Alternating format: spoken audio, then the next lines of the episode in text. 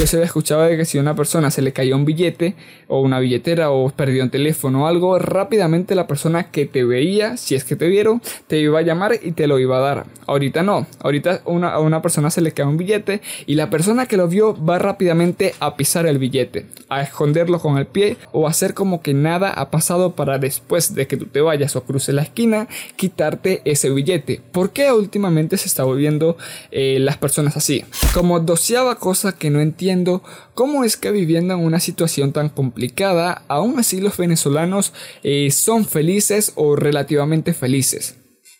Esto sí es algo eh, muy curioso, algo que me ha puesto a pensar. De repente últimamente como la situación ha mejorado levemente en el país, eh, la gente se siente un poquito más cómoda. Pero anteriormente, a pesar de que hubiese escasez, de que hubiese crisis, había muchísimos venezolanos que estaban contentos, que estaban felices.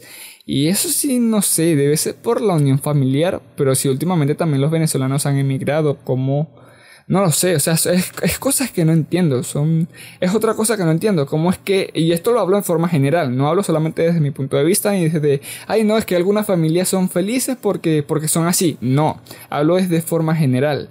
Eh, ¿Cómo es que viviendo una situación tan complicada, tan difícil, aún así hay muchísimos venezolanos que siguen siendo felices? ¿Cómo Venezuela saldrá de esta situación? Faltará décadas, es cuestión de tiempo, ¿Qué será el futuro de los venezolanos, de las venezolanas y de nuestra nación en sí? Esta última sí me pone a pensar bastante. ¿Cómo Venezuela, en términos general, no hablo de que, ay, no, mi familia va a salir adelante porque nos dan dinero del extranjero y así vamos a sobrevivir. No hay que pensar en uno solo, hay que pensar en un todo, en un todo, porque a fin de cuentas Venezuela está repleto de muchísimas, eh, de muchísimos venezolanos.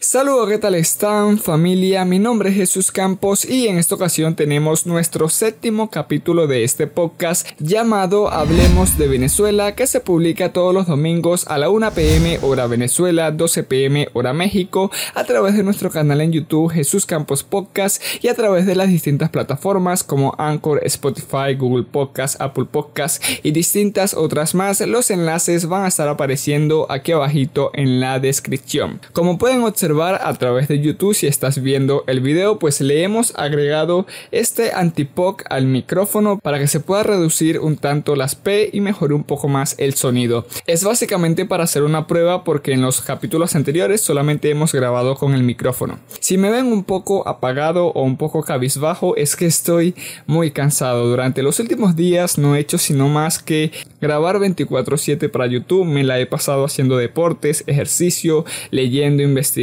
eh, tratando de informarme de diversas cosas, haciendo video reacciones para TikTok, grabando el podcast y editando.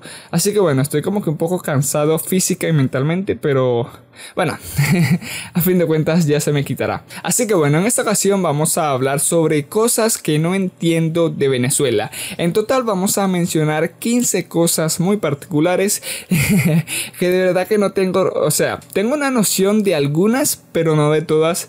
Eh, no tengo respuesta de todas estas preguntas, así como que científicamente comprobable de qué, de cuál es la verdad. Así que bueno, vamos a comenzar de lleno. En el punto número uno, ¿por qué Venezuela está en esta situación y cómo nosotros los venezolanos lo hemos permitido? Eh, para añadirlos un poquito más en contexto desde lo que yo he aprendido y he, y he investigado en torno a la historia de Venezuela, en nuestro país es muy rico en recursos, muy rico también en la calidad de sociedad que teníamos anteriormente. Esta sociedad es muy distinta a la de la Venezuela de hace unos años atrás. Eh, ¿Por qué nosotros como venezolanos hemos permitido que esta situación llegue a donde está? Y no me refiero solamente a la política ni al gobierno porque a fin de cuentas nosotros como ciudadanos también conformamos parte de este país y tenemos muchísima importancia en la historia venezolana. Pues ¿por qué Venezuela teniendo todas estas cosas, teniendo tantos recursos, teniendo un sinfín de cosas, teniendo todo el potencial, básicamente toda la base para poder ser un país potencia, para poder ser un país modelo, un país ejemplar del que muchísima gente debería querer vivir aquí? ¿Por qué no lo es? O sea, ¿por qué no lo es? ¿Por qué los gobiernos, por qué los venezolanos, las empresas, las figuras públicas, todos a fin de cuentas, desde el más pequeño hasta el más grande, hemos permitido que la situación esté así como esté?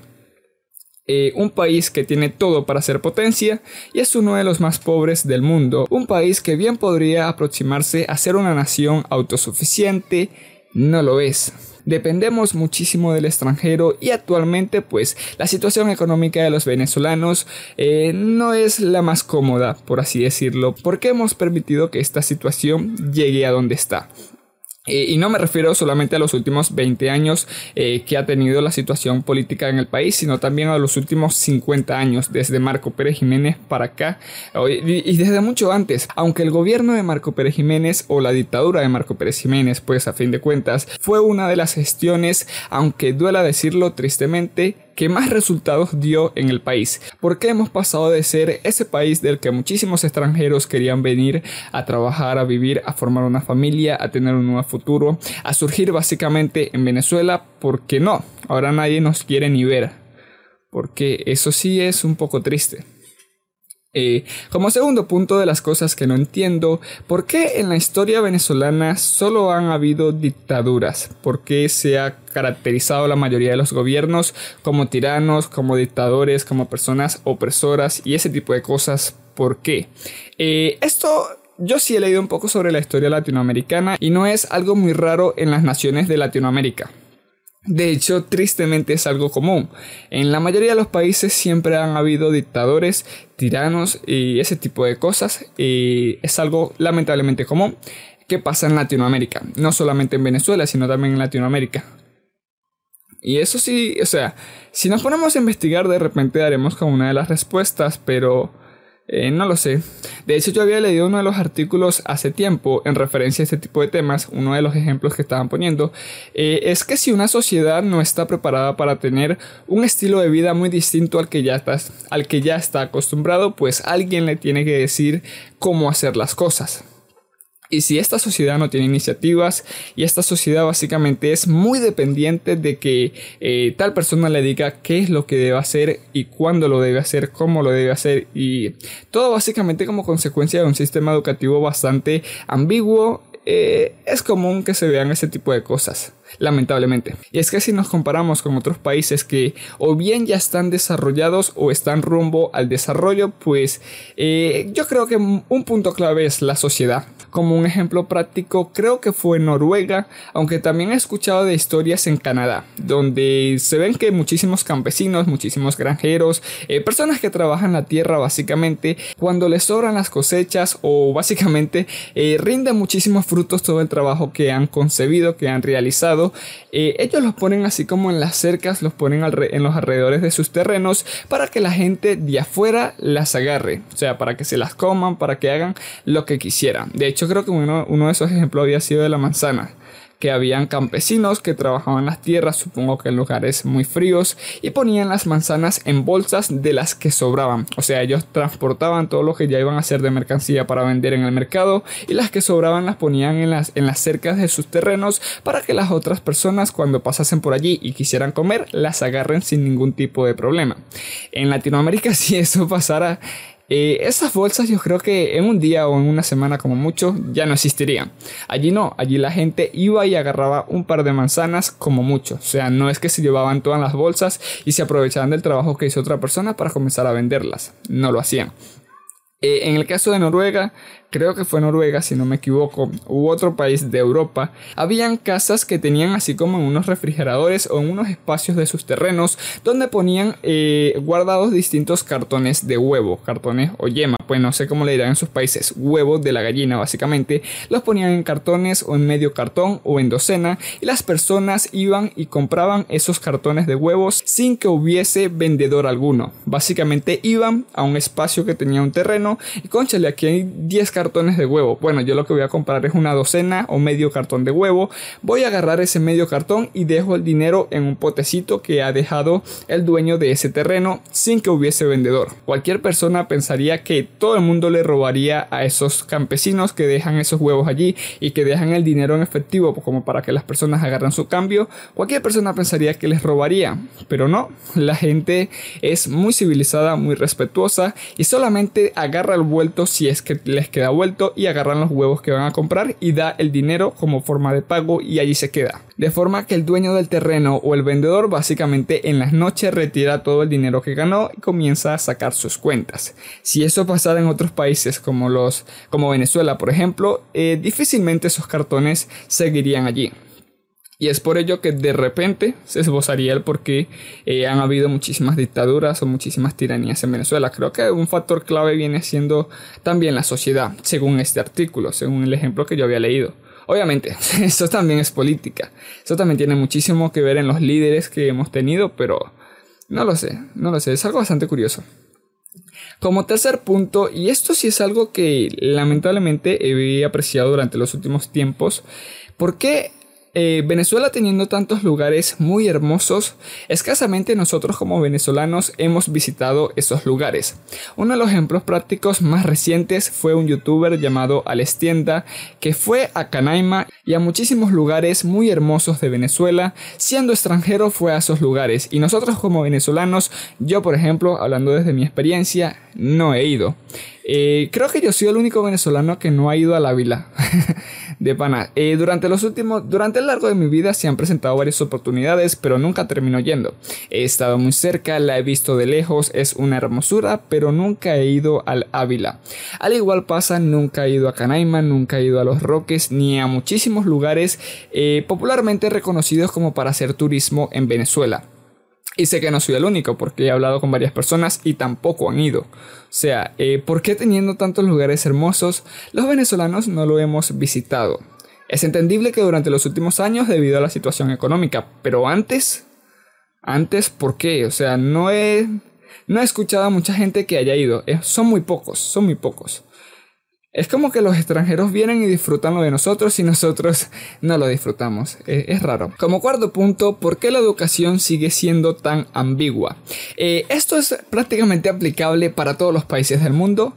Eh, en el siglo XXI, yo creo que en general, eh, nuestra educación, básicamente el sistema educativo que hemos tenido, eh, latinoamericano o venezolano, eh, se ha basado desde lo que viene siendo la revolución industrial, en donde las personas o los trabajadores tenían que educarse de forma tal que básicamente para producir, para continuar los renglones de una estructura empresarial, de una estructura de gobierno, de Estado, y que un país pudiese surgir básicamente teniendo como que muchos borregos o muchísimas personas, muchísimos empleados públicos y privados, para decirlo con un poquito más de respeto.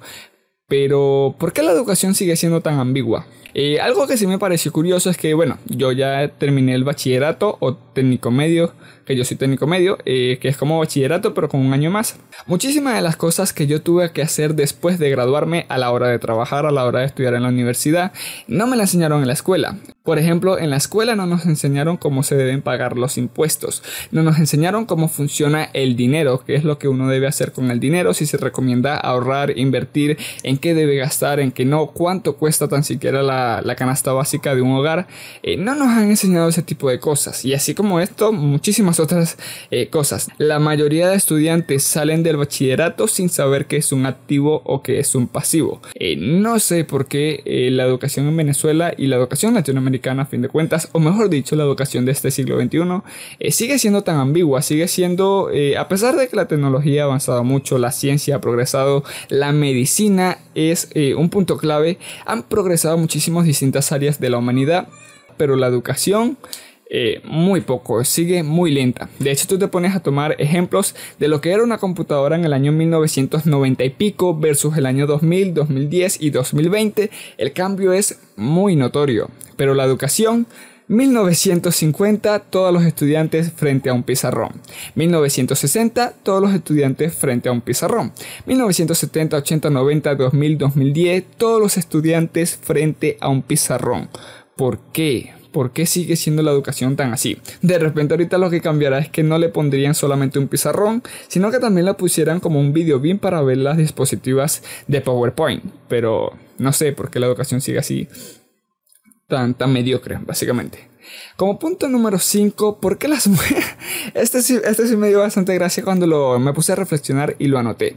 Eh, ¿Por qué las mujeres, eh, en este caso en Venezuela, no sé si en toda Latinoamérica será igual, ¿por qué las mujeres se están enamorando de choferes, de mototaxis, de personas fiesteras, de alcohólicos, de drogadictos o de tukis, por así decirlo? Eh, ¿Por qué se enamoran de ese tipo de personas? Y eso no es nuevo, o sea, esto ya lleva unos buenos años. Yo recuerdo que cuando estaba en el liceo o en la técnica, pues, eh, había mujeres que se enamoraron de muchísimos choferes, autobuseros, colectores, eh, mototaxistas, fiesteros. Eh, que fiestero yo creo que sí es algo más común, pero en el caso de los mototaxis, los choferes, los colectores, ¿por qué? ¿Por qué se film? O sea, entendería yo desde teniendo como un poquito más de empatía, es porque estas personas, sobre todo los autobuseros, eh, manejarían muchísimo dinero y tienen una camioneta o es una camioneta alquilada de que le trabajan a un dueño de varias camionetas. Eh, pero ¿por qué las chicas se fijan en ese tipo de personas? No tiene nada de malo, obviamente. Solamente que si tú te pones a comparar, eh, porque, porque, he escuchado muchísimos casos, eh, este tipo de personas como colectores, personas que son autobuseros, eh, fiesteros, personas que tratan muy mal a otras personas, en este caso las chicas, versus estudiantes o personas que trabajan y le echan pierna, porque siempre la balanza va a favor de estas personas. Eso sí, me pareció algo bastante curioso. Creo que hay que ser una mala persona como para que le, para que le presten atención a las personas, ¿será? No lo sé. No lo sé, pero de igual forma, estudiantes y personas trabajadores, personas que tienen muchísimas metas en el futuro, como también lo pueden ser los autobuseros, los mototaxistas y todo ese tipo de gentes, eh, sigan adelante. O sea, siempre hay que hacer el camino del bien. Como punto número 6, y esto es algo bastante reciente, porque en los chinos, eh, para los que no lo sepan, nosotros en Venezuela tenemos distintos distintas tiendas o bodegones que lo dirigen personas eh, de origen asiático, que son chinas, de que vienen de China. Eh, y a esos lugares se le dice los chinos. Entonces, ¿por qué en estas tiendas, por qué en los chinos ya nos están vendiendo pelotas de goma, trompos, metras y distintos otros juegos muy tradicionales en el país? o muy típicos que son o eran muy típicos. ¿Por qué ya no se están vendiendo? Hace poco aconteció un evento familiar y previo a eso yo estaba buscando comprar una pelotica de goma. Que son para jugar como si fuera béisbol pero con una pelota de goma. Eh, y no las conseguía. Y en los chinos o a las tiendas donde yo iba, donde antes vendían ese tipo de cosas, no había. Y se te quedaban viendo así como que, conchale, ¿qué hace una persona pidiendo una pelota de goma? No venden ni pelotas de goma, ni trompos, ni nada. Antes eso era muy común, tú llegabas a los chinos y veías eso en una caja repleta de pelotas de gomas, repleto de todos estos juegos que anteriormente los jóvenes o los muchachos jugaban. De esa época como ahorita todo el mundo está con la tecnología y todos quieren teléfonos, audífonos y demás, ya no se está produciendo o vendiendo. No lo sé, habrá que ver si en temporadas de repente sí, sí se consiga, pero sí me pareció algo bastante loco. Como punto número 7, ¿por qué Venezuela no se ha consolidado en el cine? Algo que se puede apreciar mucho, o desde mi punto de vista, Argentina, Argentina, México, eh, no sé si Colombia. Hay varios países que han progresado en la industria del cine y Venezuela no anteriormente teniendo muchísimo potencial para poder hacerlo, no, nunca se ha consolidado en la industria del cine. De, Venezuela sí han salido actores, directores, personas aspirantes o muchísimos estudiantes que quieran estudiar o cursar esta carrera cinematográfica, pero en Venezuela no se ha consolidado eso. O sea, si una persona, una productora quiere venir acá a hacer unas películas, eh, creo que tiene que venir con todo. O sea, no, no, hay una no hay una industria del cine así fuerte ni rumbo a consolidarse en el país. Si existen algunas, obviamente sí, existe algo de esto, pero no está muy consolidado, o sea, no sé por qué. Teniendo, debería consolidarse, sobre todo sabiendo que en el siglo XXI muchísima gente está metido en la computadora, en las pantallas, y es un medio bastante fuerte para impartir ideas. Se entiende que durante los últimos años, por la situación económica y demás, pero ¿y antes? ¿Antes por qué no se consolidó? No lo sé. Punto número 8. Y esto es algo muy triste para los venezolanos. ¿Por qué Venezuela nunca ha clasificado a un mundial de fútbol? Esto sí es muy triste. De hecho creo que somos el único país o uno de los pocos países de Latinoamérica y del mundo que no han clasificado... No, del mundo creo que sí hay varios. Pero que no han clasificado a un mundial de fútbol. sea, eh, tengo entendido que Venezuela es porque la tiene bastante difícil. Eh, Venezuela participa en la Conmebol y en la Conmebol están países como Argentina, Brasil y Uruguay, países muy fuertes en el fútbol, al igual que Chile, al igual que Colombia y recientemente también Ecuador que está bastante repotenciado. Pero teniendo tantos adversarios así tan difíciles, eh, es como que un poco entendible del por qué Venezuela nunca ha alcanzado a estar a sus zapatos. Sobre todo teniendo en cuenta que Venezuela el fútbol no es un deporte así como que em, al que se le dé tanta prioridad. No es como al béisbol. En Venezuela al béisbol se le da una prioridad enorme. Todo el mundo le encanta el béisbol. Pero el fútbol no lo sé. Hemos estado muy cerca, pero siempre pasa algo y no clasificamos. Y ahorita con la calidad de jugadores que tenemos, pues eh, no lo sé. Anteriormente hubo una época en que Venezuela tenía una selección bastante prometedora y todo el mundo juraba y perjuraba de que ese iba a ser el año en donde íbamos a clasificar. Creo que fue en el último mundial, rumbo al mundial del 2018, pero no clasificamos. No clasificamos, no entiendo. yo me pregunto si a lo largo de mi vida, yo espero que sí, eh, vería a Venezuela participar en un mundial de fútbol. Me encantaría, obviamente, pero como es cada cuatro años y las oportunidades tampoco es que sean tan, tan notorias, por así decirlo. Y teniendo tantas polémicas en este mundo del fútbol con los directores técnicos, con el arbitraje, con los jugadores y demás, pues no lo sé. Sí había escuchado comentarios, eh, bueno, he escuchado comentarios eh, de que dicen que uno de los problemas del fútbol en el país del fútbol de, los jugadores, básicamente, es que la mayoría de los jugadores son de papi mami. O sea, no, no es como que yo, no es como que los cazatalentos vayan a los barrios o a esos lugares eh, aledaños en donde hay canchas deportivas o en donde juegan inclusive en el mismo asfalto. No es como que van allá y fichan a los jugadores que ven con muchísimo potencial. No, de hecho tienen que ser jugadores que tengan algo de dinero para las inscripciones de los equipos y que desde pequeños pues hayan empezado su carrera futbolística. Pero te aseguro que en los distintos estados del país hay muchísima gente que juega mucho más que esos futbolistas y que sí, con muchísimo trabajo, con esfuerzo, coordinación de los trabajadores se pusieran de acuerdo y surgieran así con el equipo eh, como para la selección venezolana de fútbol, pues creo que tendríamos muchísimo potencial. Hace unos años yo había ido a Mérida y en Mérida se, jugaba era fútbol sala. Eh, es, muy distinto, pues. O bueno, ni tanto, pero sí. Eh, y los jugadores de verdad que eran una completa locura. Eh, en ese momento se estaba haciendo un torneo de fútbol, de fútbol sala. que bueno, años después me enteré que eso era fútbol sala. Yo jugaba fútbol como si fuera uno solo. Y de verdad que tenían demasiado potencial todos los jugadores, sin excepción. Yo creo que el más malo de todos los jugadores nos ganaba a nosotros. Me ganaba a mí, me ganaba a un sinfín de personas. Bueno, yo tampoco es que juegue tanto, pero de verdad que tenían demasiado potencial. Y, y varias de las, eh, de las ocasiones que hablamos con esas personas nos dijeron de que ellos no han participado ni en selecciones ni han ido así como que a competiciones nacionales para formar parte del equipo de Venezuela, bien sea de fútbol sala o bien sea de fútbol campo, ni tienen amigos de que hayan hecho así, porque no hay personas que les expliquen cómo funciona eso. Es como el tema de los cantantes. En Venezuela, si tú quieres ser cantante o quieres ser famoso con la música y demás, es muy complicado. O sea, tienes que tener o palanca, que son personas que ya estén en el medio, o surgir desde abajo, pero súper, súper desde abajo. Ejemplos prácticos como Micro, como Neutro y como ese tipo de cantantes que han surgido por cuenta propia. Aquí no hay disqueras o al menos no, no tan accesibles para las personas y eso sí se complica.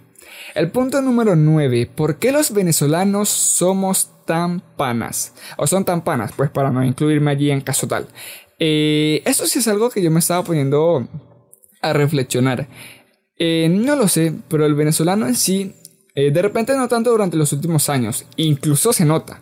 Pero durante todo lo que se ha reconocido por los extranjeros de los venezolanos es que somos personas muy agradables, que somos muy panas, eh, muy bochincheros, muy alegres, eh, muy chalequeadores también, que es como que hacer como que un bullying, pero de forma sana, que es de forma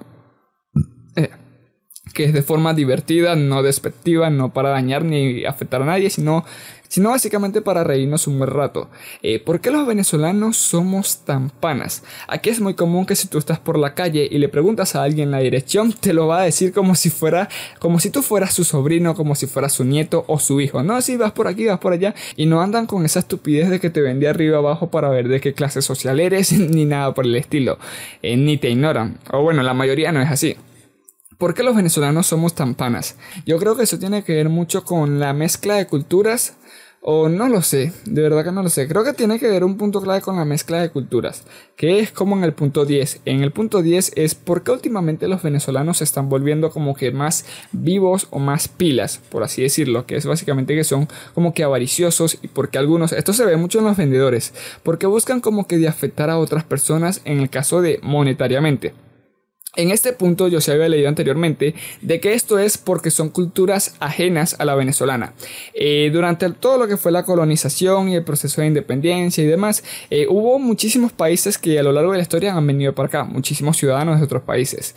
Y ellos traen su cultura de que de repente eran muy avariciosos, de repente tenían algunas malas mañas, y eso se las fueron contagiando a las siguientes generaciones venezolanas. No a todas, obviamente, pero sí se ha visto bastante.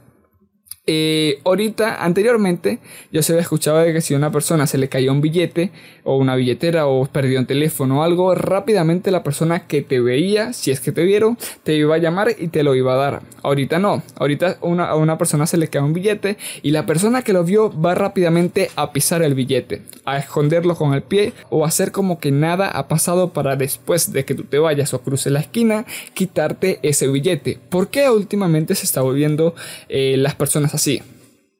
Eh, no lo sé, de verdad que no sé. Al igual que los vendedores, tú vas a ir a una tienda y quieres comprar una harina que cuesta un dólar, eh, no te lo van a cobrar un dólar. O sea, si tú quieres pagar en bolívares, tienes que pagar 1,3 dólares en bolívares. Y si tú quieres pagar en efectivo, tienes que pagar como, como, que un poquito más. Pero si tú quieres vender el dólar, entonces te lo pagan por debajo. Y un sinfín de cosas. Esto lo habíamos hablado en el capítulo anterior de dólares, pero no lo sé. De verdad, eso sí es chimbo, eso sí es triste. En Venezuela chimbo significa como que es triste, es, de mala onda. Porque tengo entendido que en Colombia significa como que es cool. Pero no, eso aquí no es cool, para nada. En el punto número 11, ¿por qué la educación se ha perdido?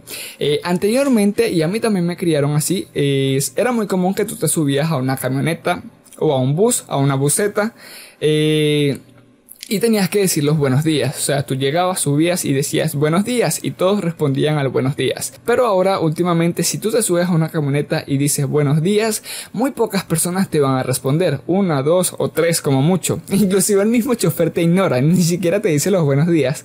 ¿Por qué? Yo creo que es por tanto estrés o algo así, pero la educación se ha perdido en cierto punto. Hay gente que sube y ni siquiera da los buenos días porque les vale, les suda. No, no tienen intención de seguir esos patrones de educación eh, que eran muy normales anteriormente. De hecho, hay veces, y esto sí es bastante triste, en que si tú te subes y dices buenos días, la gente se te queda viendo así como que medio raro. Como que este que este es de clase o algo por el estilo. Y, y es como que es chimbo, es triste, no, no debería ser así. Como doceava cosa que no entiendo, cómo es que viviendo en una situación tan complicada, aún así los venezolanos eh, son felices o relativamente felices. Esto sí es algo eh, muy curioso, algo que me ha puesto a pensar. De repente últimamente como la situación ha mejorado levemente en el país, eh, la gente se siente un poquito más cómoda. Pero anteriormente, a pesar de que hubiese escasez, de que hubiese crisis, había muchísimos venezolanos que estaban contentos, que estaban felices. Y eso sí, no sé, debe ser por la unión familiar, pero si últimamente también los venezolanos han emigrado, como no lo sé, o sea, es, cosas que no entiendo, son, es otra cosa que no entiendo, cómo es que, y esto lo hablo en forma general, no hablo solamente desde mi punto de vista ni desde, ay no, es que algunas familias son felices porque, porque son así, no, hablo desde forma general. Eh, ¿Cómo es que viviendo una situación tan complicada, tan difícil, aún así hay muchísimos venezolanos que siguen siendo felices? Eh, debe ser por su forma de ser o no sé, no lo sé. Eh, número 13, ¿cómo es que viviendo en una situación tan complicada de igual forma? Eh, hay, eh, es básicamente como igual que un punto anterior, pero ¿cómo es que teniendo una situación económicamente un poco complicada? ¿Cómo es que hay personas que siguen gastando en alcohol, en cervezas, en cigarros o en sustancias o en cualquier otro tipo de cosas? ¿Cómo es que siguen gastando ese dinero así? Es como que yo padre, yo madre o yo adolescente, yo persona, si veo que en mi casa no hay comida, no hay nada, eh, igual me voy a ir a fiestas porque sí para no perder la costumbre. Es algo muy raro, es algo que no entiendo, no entiendo por qué sigue pasando. Eh, en los adolescentes y los jóvenes, de repente porque son jóvenes y son un poco torpes y demás, y le da igual cómo esté la situación en su casa, eh, si ven que su papá y su mamá están pasando trabajo, pues a ellos se la suda y solamente se van a gastar su, su dinerito en las fiestas y demás. Eso sí es como que eh, lamentablemente un poco entendible. Pero en el caso de los adultos, no lo sé. No, debe ser como para despejarse de los problemas que tenemos en la nación y van a eso como para despejarse, pero después llegan a su casa y conchale, ¿verdad que no tenemos comida para mañana? Y, lo gastó en alcohol. No entiendo, o sea, no entiendo el por qué. Eh, no lo sé. De esa época, como yo no voy mucho para fiestas, o últimamente no he ido mucho para fiestas, eh, no tendré como que esa empatía así con ese tipo de personas. Eh, número 14. ¿Por qué? Ya va, que no se puede ver bien. Ay, ya va. ¿Por qué permitimos depender tanto del petróleo? Eh, históricamente desde el año 1950, 60, no lo sé, desde hace muchísimo tiempo antes, creo que incluso desde, empezando los... no lo sé, de les estaría inventando fechas. Eh, en Venezuela durante muchísimo tiempo hemos dependido del petróleo, del crudo y ya es notorio que cuando bajó el precio del petróleo, pues la situación eh, económica del país se destabilizó un montón. ¿Por qué nosotros como gobierno, como políticos, como venezolanos, ciudadanos, como estudiantes y trabajadores, hemos permitido que nuestra nación dependa tanto de, de un solo recurso? O sea, ¿por qué? Es como que no puedes poner todos los huevos en una sola canasta si esa canasta se cae, te fregas. Eh, y así es pasado, ya se ha pasado. Así ha pasado. ¿Por qué hemos permitido depender tanto del petróleo? Anteriormente, cuando la bonanza de que había muchísimos recursos, de que Venezuela vivía así repleto de dinero, de dólares, de euros, de un sinfín de monedas en el país, porque el, petróleo costaba muy caro y nosotros producíamos un montón, eh, era entendible. De repente nos nublamos, nos cegamos, nos autopusimos una venda y nos pusimos a producir petróleo hasta que nos dimos cuenta que después, cuando nos quitamos la venda, el petróleo no era lo único que teníamos que hacer. Eh, de hecho, eso se puede ver mucho aquí en el país, de que por ejemplo nosotros lo que producimos es la materia prima y los otros países agarran el petróleo y producen plástico, producen cauchos, producen eh, distintos tipos de gasolina, de aceites, de productos y demás cosméticos que cuestan mucho más caro que el petróleo a la hora de exportar. Y nosotros no, nosotros seguimos produciendo el petróleo, en vez de también desarrollar como que esas áreas eh, así con muchísima fuerza. Sí se ha hecho, o sea, sí se produce gasolina, sí se produce plástico, pero no a gran escala como el petróleo. No entiendo por qué hemos permitido una situación tan así. No lo sé, no lo sé. Yo creo que ese punto de que dicen, no, de que el venezolano es flojo, eh, a mí me molesta. Y no lo concuerdo, si fuéramos flojos no saliéramos a las 4 o 3 de la mañana para trabajar, ni a las 5 o 6 de la mañana para ir a estudiar. No saliéramos si fuéramos flojos. No sé, debe ser porque eh, las condiciones no han, no han estado favorables como para que la historia del país sea otra. Depende mucho de las personas que también gobiernen, obviamente. Y por último, ¿cómo Venezuela saldrá de esta situación? ¿Faltará décadas? ¿Es cuestión de tiempo? ¿Qué será el futuro de los venezolanos, de las venezolanas y de nuestra nación en sí? Esta última sí me pone a pensar bastante.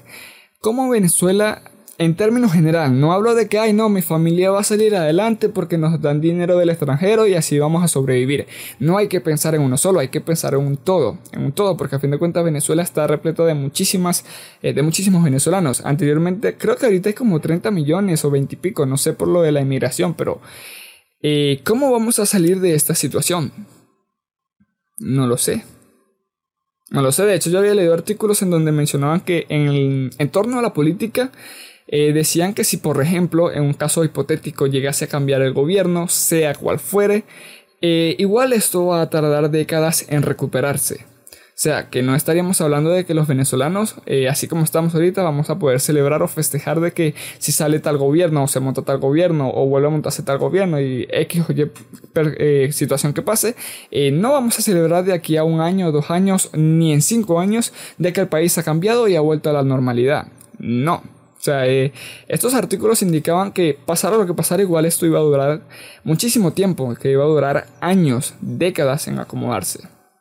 Entonces, ya dicho esto, eh, ¿qué va a ser del futuro de los venezolanos y de las venezolanas? Qué va a ser de nuestro futuro, porque no es, eh, para mí no es cómodo pensar que mi futuro tenga que depender de irme a otro país y de que, no, bueno, yo soy de Venezuela y no voy a luchar en Venezuela ni voy a surgir en Venezuela, sino que voy a surgir en Colombia, por ejemplo. Yo eh, aprecio muchísimo a los colombianos y agradezco todo el apoyo que le han dado a los venezolanos que han emigrado para allá, pero no es lo ideal, o sea, lo ideal sería que cada país eh, tenga lo necesario eh, para, que sus, para que sus ciudadanos surjan o de que vivan estables. Pero no sé. ¿Qué será el futuro de los venezolanos y de las venezolanas? Bueno, por, por algo se llama este capítulo Cosas que no entiendo. Si ustedes han llegado hasta esta parte y tienen respuesta o esbozos de respuestas de cada uno de estos puntos, por favor déjenlo aquí abajo en los comentarios o mándenme un mensaje por Instagram, por Facebook, por YouTube, como quieran. Eh, son cosas que no entiendo. Eh, tengo algunas nociones, eh, algunas de estas cosas me puse a investigarlas, así como por esposo, como por ejemplo lo del cine en Venezuela, pero no hay artículos que hablen sobre esto. Hay otros puntos que sí son netamente políticos y demás, sociales y tal, pero sigo sin entenderlos. Así que bueno familia, me gustaría muchísimo saber cuáles son tus comentarios, déjalos por aquí abajito. Recuerda que nuestro podcast lo publicamos todos los domingos y lo puedes escuchar a través de nuestro canal en YouTube Jesús Campos Podcast, así que recuerda suscribirte y activar todas las campanitas de notificaciones y seguirme en Spotify, en Anchor, en Google Podcast, Apple Podcast o donde me quieras escuchar. Eh, los, todos los enlaces van a estar apareciendo aquí abajito en la descripción para que se te haga más cómodo. En YouTube si me quieres ver, pues obviamente está el video, pero si solamente me quieres escuchar, pues también tienes el audio. Básicamente te ofrezco todas las posibilidades para que eh, llegues a este contenido. Ya es nuestro séptimo capítulo de este podcast. Eh, de antemano, si me escucharon un poco apagado o algo por el estilo, de verdad, discúlpeme, pero estoy muy agotado y no puedo dejar de producir podcast porque eh, la meta son 20 capítulos. Esto va a durar hasta agosto. De repente me falta hacer como que más ejercicio o descansar más, no sé. Allí vemos. Ya sin más, nos estaremos viendo en una próxima ocasión. Cuídense bastante.